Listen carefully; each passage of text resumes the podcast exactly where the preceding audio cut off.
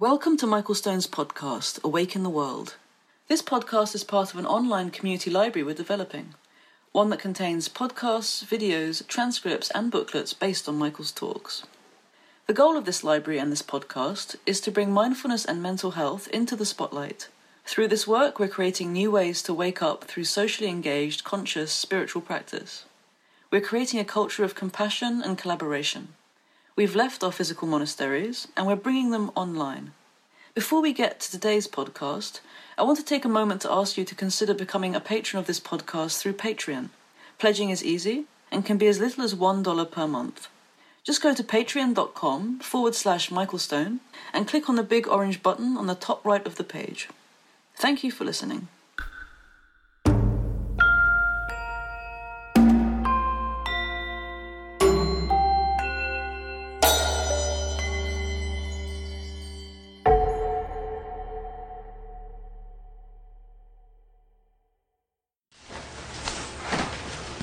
First of all, good evening. Um, I've been traveling a lot, and uh, I just can't tell you how great it is to be in this room uh, and see so many faces. When I was in Victoria, Lena, who some of you know, uh, who came to do a month of practice with us last year, she said, I have a new kind of dukkha that I've never heard of before. I said, Oh, what, what is it? She It's called Sangha envy. and um, so it's just so nice to be back here and, uh, and to be uh, practicing again with everybody. Um, of course, we're also uh, just finished our second day of our five day intensive. So there's 26 of us in this room practicing together, starting at 7:30 in the morning. Chris is here from um, Mar- DC or Mar- or Baltimore, Maryland. Right in between. Right in between. Maryland. So it's in Maryland. Yeah. Yeah. And Satya is here from Ottawa or somewhere. And uh, Durrani is here from Kingston. Yeah. And um, who else? Anybody here from other worlds?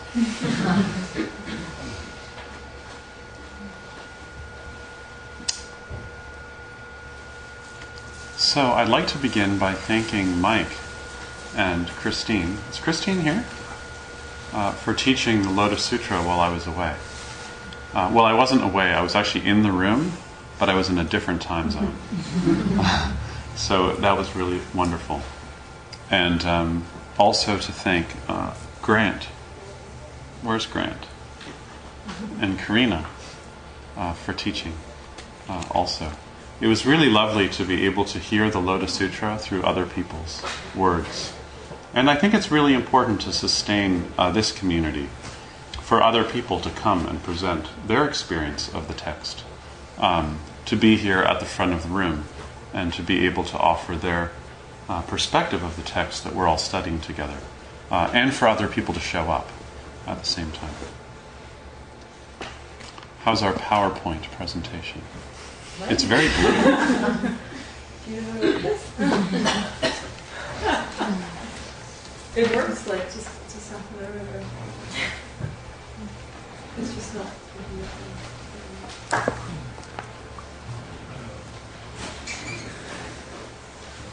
No signal. Maybe open the screen all the way. I should have. I can read.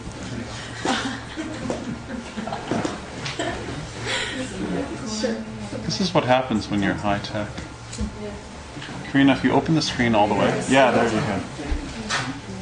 Oh, everyone has her eyes. Okay, so let me sum up um, what we've covered. Uh, and I hope it's okay, Mike and Christine and Grant and Karina, to, to sum up what you taught, uh, since you summed up a little bit about what I taught and uh, was taught in the Lotus Sutra that still hasn't been preached. Um, we learned that the real truth of suffering is joy. Did anybody learn this?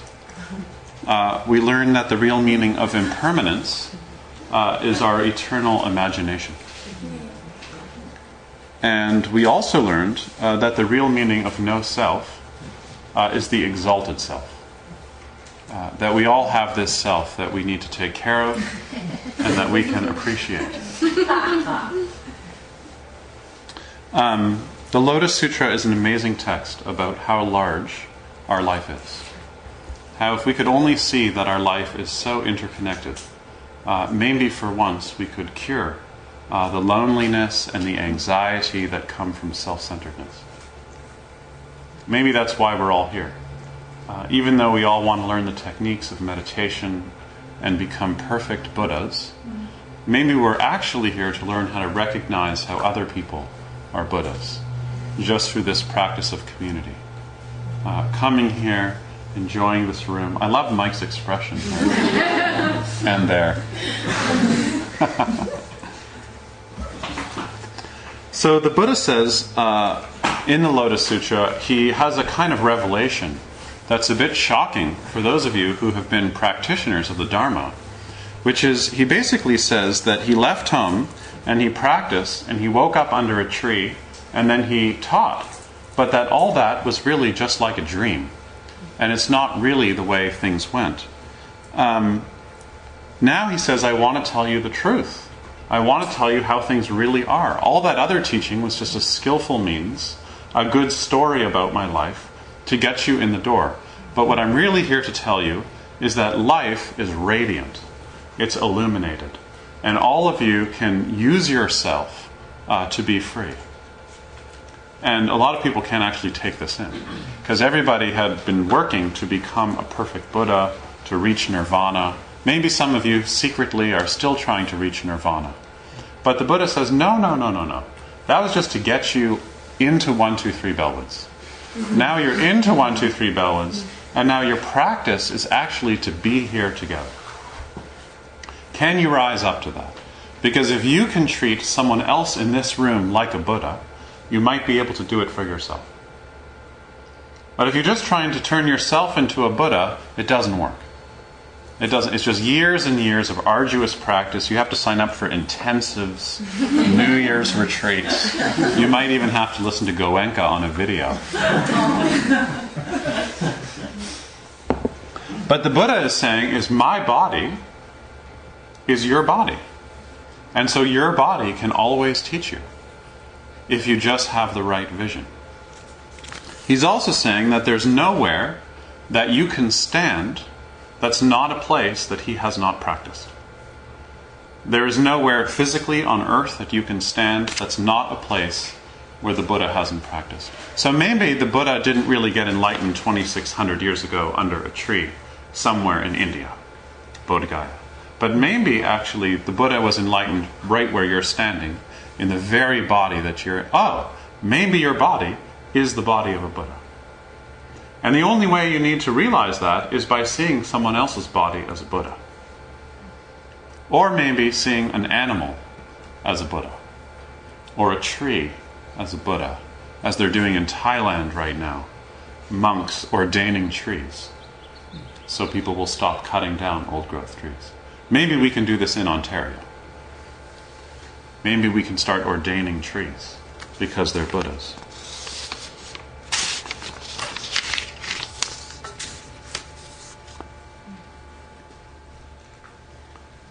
So maybe instead of the Buddha being a person in history, the Buddha becomes just an attitude. The attitude we have about living each moment fully, not leaving, not holding back. We talked today in the intensive about how to become a student only happens when you realize you don't lack anything. If you realize you lack something and something in your life is missing, you're a seeker. You're trying to find a path, and then you believe that there is actually such thing as a path. You do stuff like teacher trainings, or they have guest teachers saying, "Here are the eight limbs of the path," or you do things like mentorship programs where you learn that these are the Eightfold Principles of a Path. But actually, for Dogen, inspired by the Lotus Sutra, uh, the path is actually your life in this moment. This is the whole path. It's unrehearsed and does not involve intention. Just meeting this moment, unrehearsed, is actually the path. And how many of us have the uh, uh, courage to do this? Well, maybe it's easy in this room. And maybe this is a good start. But actually, to go out there. Do you know this place outside of this window? It's really hard to practice out there. It's really hard to go home and visit your family and practice there.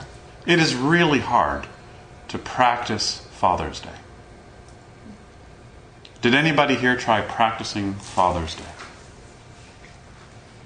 I gave the intensive homework tonight and tomorrow and for the rest of their life. And the homework went like this When you wake up in the morning, turn off your bed, put both feet on the ground, take a deep breath, and say, Today is practice period. And I'm really going to practice today. Not just this kind of idea of being like spiritual, uh, but actually, I'm really going to practice today. And, and to do this all day. And then when you go to bed at night, to lie down and say to yourself, Today was practice period. How, does, how did it go? What was the spirit of the day? What was the mood of the day? And to do this every single day. Oh, the next day, wake up and say yes to your day. And then, uh, every moment of the day is your practice. And you've heard this 50,000 times before, and still you want to know what the path is. That's the path. This is the path, right here. Um, tonight we're going to look at chapter 20 of the uh, Lotus Sutra. Uh, let me just say, too, I'm, I'm skipping a few chapters because I feel like in September it would be wrong to just do the last couple of chapters of the Lotus Sutra. So I'm trying to finish for July 12th. So it means skipping a few repetitive chapters um, so that we can start a new subject in the fall. Because the DNA is just organized that way. September, you need new binders, new folders, like new center of gravity brochures, fancy website, you know, and uh, hopefully new friends because of all the ones that let you down in June. Uh, chapter 17 was about erecting towers and reciting the Lotus Sutra. Chapter 18 uh, is about feeling a light heart as you recite the Lotus Sutra and feeling tremendous joy as you recite the Lotus Sutra. Uh, chapter 19 is knowing the benefits of the Lotus Sutra, having a light heart when you know the Lotus Sutra, feeling tremendous joy when you the Lotus Sutra, and teaching it to others. Okay? So, you know, they're kind of, they build on each other exponentially, but basically the theme is lighten up. Uh, so in the Pali Canon, the basic theme is life is a bummer. the basic theme in the second half of the Lotus Sutra is just lighten up. It's okay. Uh, I would interpret this as if your sense of humor is not increasing as you practice, then you should have an interview. because so- something's wrong. Um, so, uh, the Buddha is telling a story of a Buddha uh, from many uh, kalpas ago named Great Authority. And um, Great Authority then is talking about a Buddha named Awesome Sound King. And um, I'm going to let parts of the text just flow on the wall here so that you can um, kind of glance to them when you need to. Um, so the way it goes is there was an awesome sound king, and during an age, uh, he basically awesome sound king. Before you start reading, he was basically like, have you seen the sound cannon the police bought a year ago this week? Okay, they bought this sound cannon that was like you know two and a half million dollars, uh, which they still haven't used. But so awesome sound king is like a gentle sound cannon. His whole body is a gentle sound cannon and the only thing that comes out of it is the Lotus Sutra. So he uses his body as a vehicle for preaching the Lotus Sutra, um, but it's g- really gentle. And so that means by the time the waves of sound hit you, um, the waves have actually figured out how to beat you where you are. And that's the most skillful kind of teacher. Is that by the time the teaching gets from my mouth to Christiane's body, uh, they've transformed so that she can receive them the way she needs to receive them. Which is the hardest part about being a teacher, because then the student recites what they've learned, and you can't believe that that's their interpretation so then you become a student in that moment, um, because they're trying to use skillful means to um, reach you. And it just goes back and forth and spreads out like this. I'm just using you as an example. Uh, anyways, the other thing about this human sound cannon is that uh, Awesome Sound King is preaching the Lotus Sutra for trillions of years. And every time uh, he starts to burn out and go extinct, another Buddha is born named Awesome Sound King that then preaches the Lotus Sutra gently to reach you. And then every time, for after 13,000 kalpas, uh, that Buddha gets tired, because Buddhas get tired, they get burned out. Um, they don't get nailed to a cross like some Buddhas in other continents. These Buddhas, they just uh, burn out. They have burnout. They're basically like the nursing profession. And uh, eventually, what happens is is um, they all burn out, and there's last one left, and his name is um, never disparaging uh, Buddha. Uh, when I close my eyes and I think of Buddha never disparaging, I see Grant.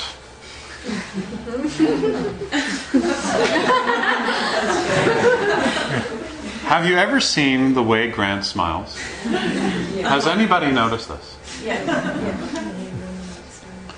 Uh, in 13,000 kalpas, when Grant goes extinct, another smile will be born.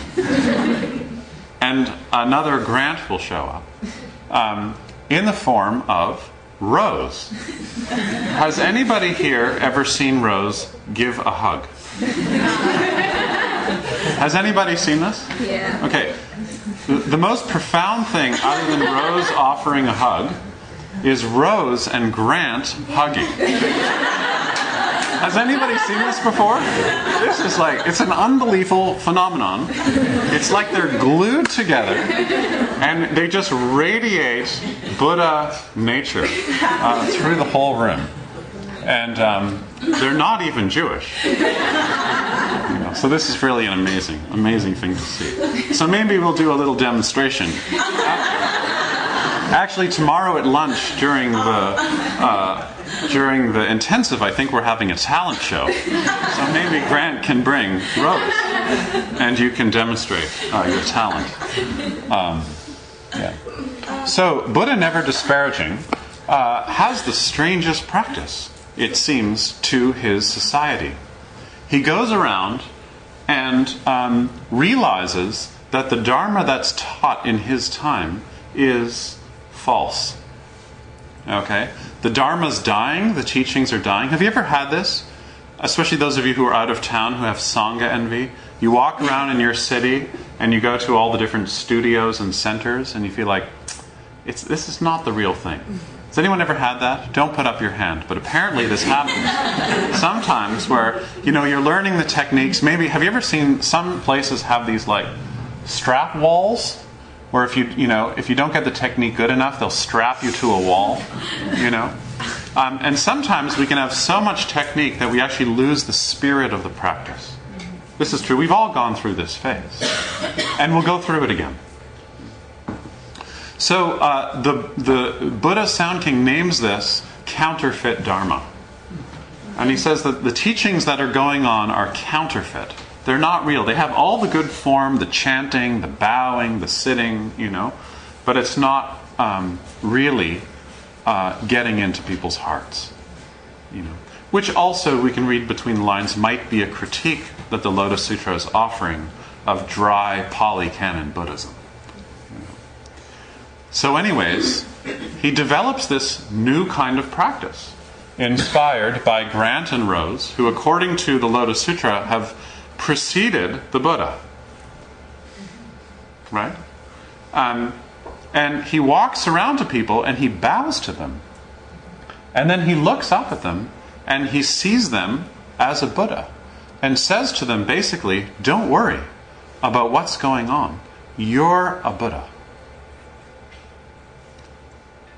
What better thing could have happened in your life? I sometimes think that the most profound thing anybody can ever feel in their whole life is to have somebody who supports them. Yeah? To have someone who knows you for a long time, who sees you maybe through for a few phases, like I love yoga, I hate yoga, I'm spiritual, I concentrated.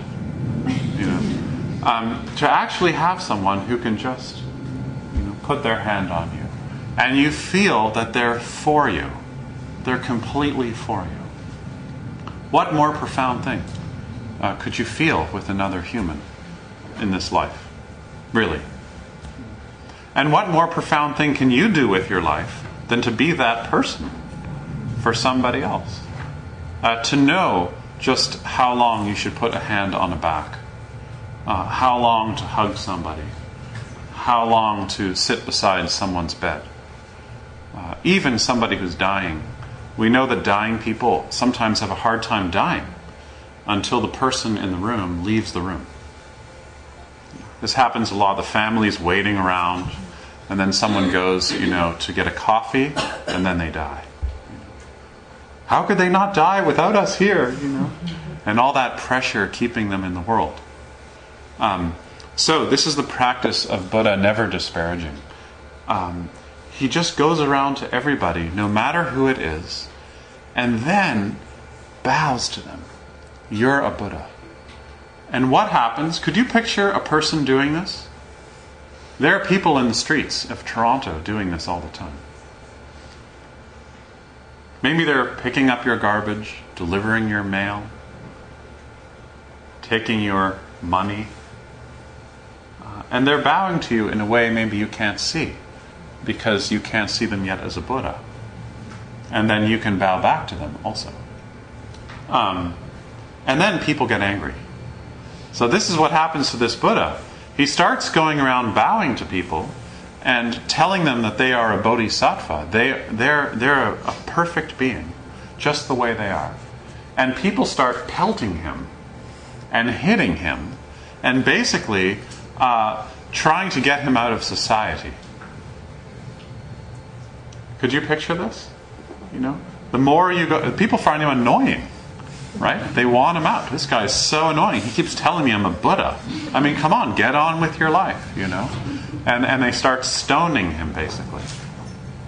No pun intended.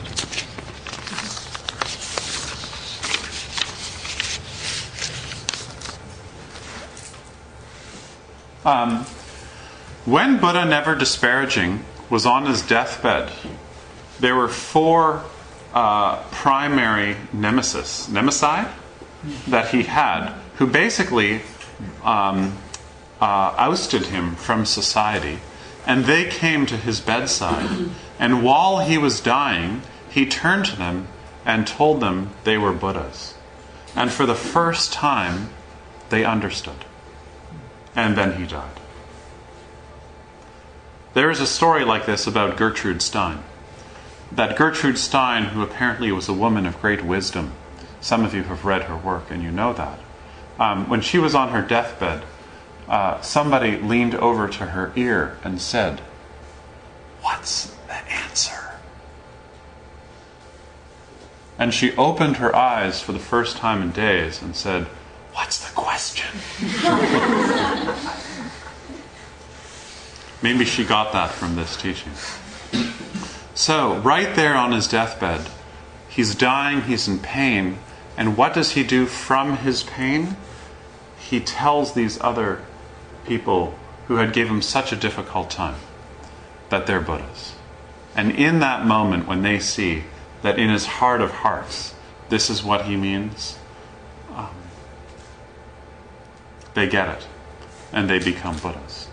And then the Buddha says, um, is, it, is it up here? Maybe a little lower? Or no? Maybe it was higher. Oh, no, no, I think that was it actually. Uh, yeah. Gainer of great authority. So now this is back to the original uh, father of the Sound King. Um, what do you think? The Bodhisattva, so this is the Buddha speaking. The Bodhisattva, never disparaging, who lived at that time, could he be unknown to you? In fact, he was none other than myself. If in previous existences I had not accepted, upheld, read, and recited this sutra and preached it for others, I would never have been able, never have been able, boat? To attain Anuttara Samyak Sambodhi so quickly. Because in the presence of those earlier Buddhas I accepted, upheld, and recited the sutra, I was able to quickly attain perfect enlightenment. That's okay. That was I don't know how that got in there. That's really good. In other words, the Buddha is saying, um, I would never have been able to really understand this sutra for myself if it weren't for those people giving me a hard time. I would never really be able to understand the nature of compassion if there was not somebody who in my life was giving me a really hard time. Maybe this is the reason why we have kids.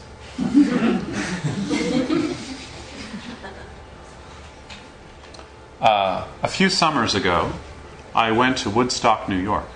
I took my son on a road trip to Woodstock, New York, on our way to go visit Enkyo Roshi, who was teaching uh, at the Grail uh, on the Hudson River. And um, this is just about, uh, I don't know, two hours from New York City, just north on the train um, up the Hudson. And um, we drove out there. We took a few days and we, we, went out there. And there was this man living in Woodstock, New York, uh, named uh, Mark. And he was uh, seemingly homeless, although I later learned he had a home. And he would go up to people and he would give people little rocks. And on the rock it said Mani from the chant Om Mani Padme Hum, which maybe some of you know from the Tibetan tradition, which basically means you're a Buddha. And this man who had unwashed hair, unkempt clothes, walked around and gave everybody one of these stones on which he etched Mani. And he would just hand it to you. He didn't ask for money, he didn't ask for anything. He ba- and when you hand someone a stone, you do this with your body. Right? You make your eye level lower than theirs. So a few months ago, I was reading Tricycle magazine, and Clark Strand, who is a, a, um, a teacher that I really uh, love. Oh, we're not ready for that part. Don't give it away. Um, well, uh, was that my Facebook page? Yeah. Um, Clark Strand um, uh, wrote an article in Tricycle magazine about Mark. And I didn't know this about this man, but his name was Mark uh, Rogosin. And he, when he was in his early 20s, he finished law school. Quickly, he was brilliant man. And when he was done law school, he got a job as a lawyer. He had a wife. They had a baby. And within a year, he couldn't go to work. He, he couldn't uh, go into work. He wasn't interested in law. He wasn't interested in making money. He wasn't interested in stuff. He stopped going into work. He stopped going home. Uh, he didn't want a place to live. He didn't want a family. Um, he didn't want uh, any of these things that we all want a good paying job, and so on. And so, of course, uh, he fell through the cracks and started living in the street.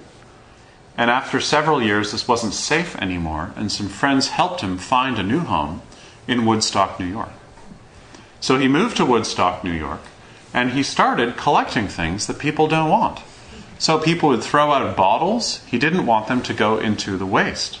So he would just start collecting bottles. Then people would throw out an old mattress, and he thought this was an awful thing to put in a garbage dump. Maybe someday somebody would need a mattress. And then somebody would throw out a bicycle. And over time, he had this home filled with everyone's stuff. Um, he basically just collected what everybody was throwing out. The other thing he did was he started digging a hole in his driveway. Uh, every day he went out and he dug a hole in his driveway. Uh, for years, the town of Woodstock wondered what was this hole? And people started to create some mythology around this hole. Like, this hole represented Buddhist emptiness. People would go by this hole and they would bow, you know, and this hole started taking on mythological proportions. And when people would go to Mark and ask him, What is the significance of the hole? he wouldn't answer. So people, tourists, would go and see this hole in this man's driveway. And everybody had all kinds of ideas about how this hole represented, you know, the emptiness in the core of their life, modern civilization, the banking system, you know, um, spiritual reality. In the meantime, in his spare time, when it was busy out, he would go sit on a corner bench in Woodstock, New York, and he would uh, uh, write mani on these rocks. And whenever he saw somebody, he would give them this rock. He was Buddha never disparaging. Telling everybody through this gentle means that they are a Buddha. Well, what happened was hundreds and thousands of people in their homes and fireplace after 15 years had his rocks. So every home in Woodstock, New York had one of these rocks that said, Mani, you are a Buddha. Right? Beautiful thing. Then, because Woodstock, New York, aside from Boulder, Colorado, or Marin County, is like Buddhist central, uh, there are a lot of people who have counterfeit Dharma practice. And one day, uh, some students from the local Tibetan monastery uh, went to visit Mark and said to him, You can't do this anymore. You can't just write Mani on a rock. You're not a teacher. And you don't know the correct technique of being able to actually put this on a rock and give it to people. And Mark was so uh, deeply affected by this that he stopped making the rocks. And he stopped giving it to people, and a few months later, he died. I read this story. I was just so. I mean, this this man who was giving so much to people, uh, I thought was Buddha never disparaging, right? And then you have people come and like not get it. And we do this, I think, don't we? We all do this in some way, right? People who are seeing us as Buddhas that we're kind of writing off.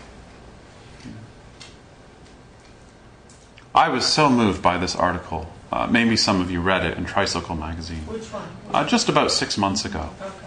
Yeah. Um, so when I got to this chapter, I couldn't stop thinking about Mark.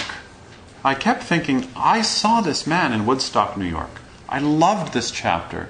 And this chapter about Mark is a chapter about Buddha never disparaging. So I went on Facebook and I found Clark Strand who was Mark's good friend. And so I, I, wrote to him, as you can do on Facebook. And not only that, but when I went to look for him on Facebook, we were already friends.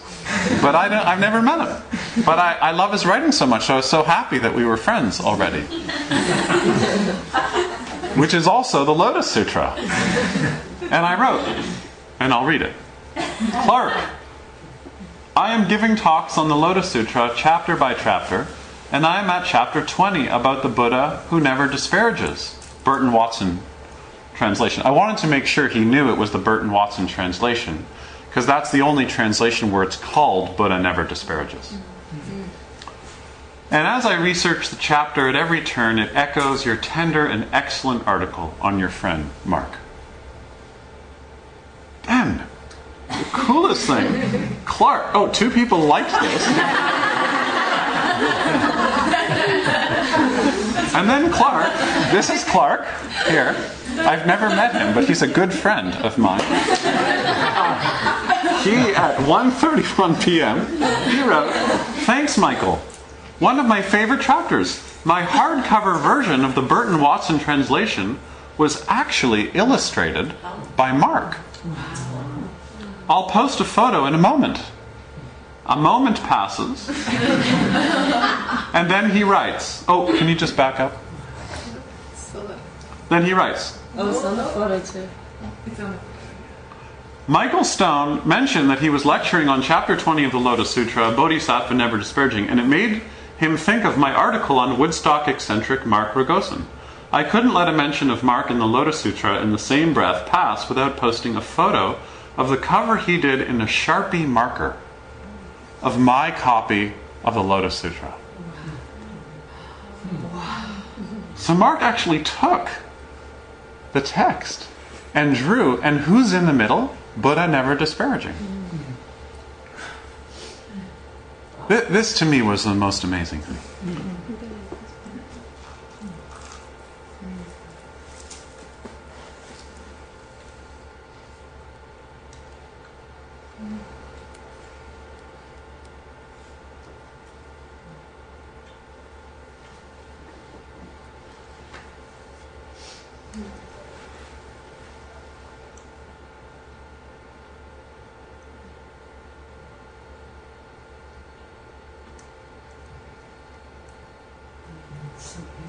Yeah, it's really incredible, isn't it?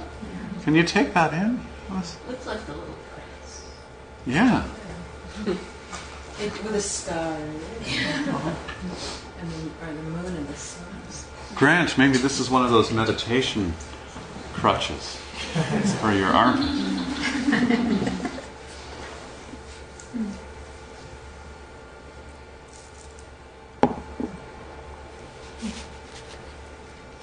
Okay. We can all write back.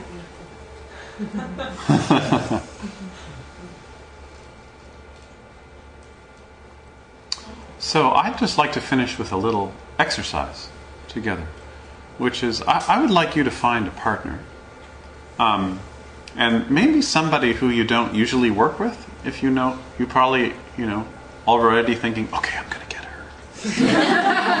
you know, not her. We came together. Package deal. Um, and I'm wondering if you could maybe uh, share with them so- somebody in your life um, who you could see as a Buddha, who you really don't see as a Buddha. Somebody that maybe you slightly disparage. Somebody who you think they could not possibly be a Buddha. And yet, right now, because of your attitude, they're teaching you. And maybe just tell your partner about this person a little. Okay? Mm-hmm. So let's spend about five minutes doing this.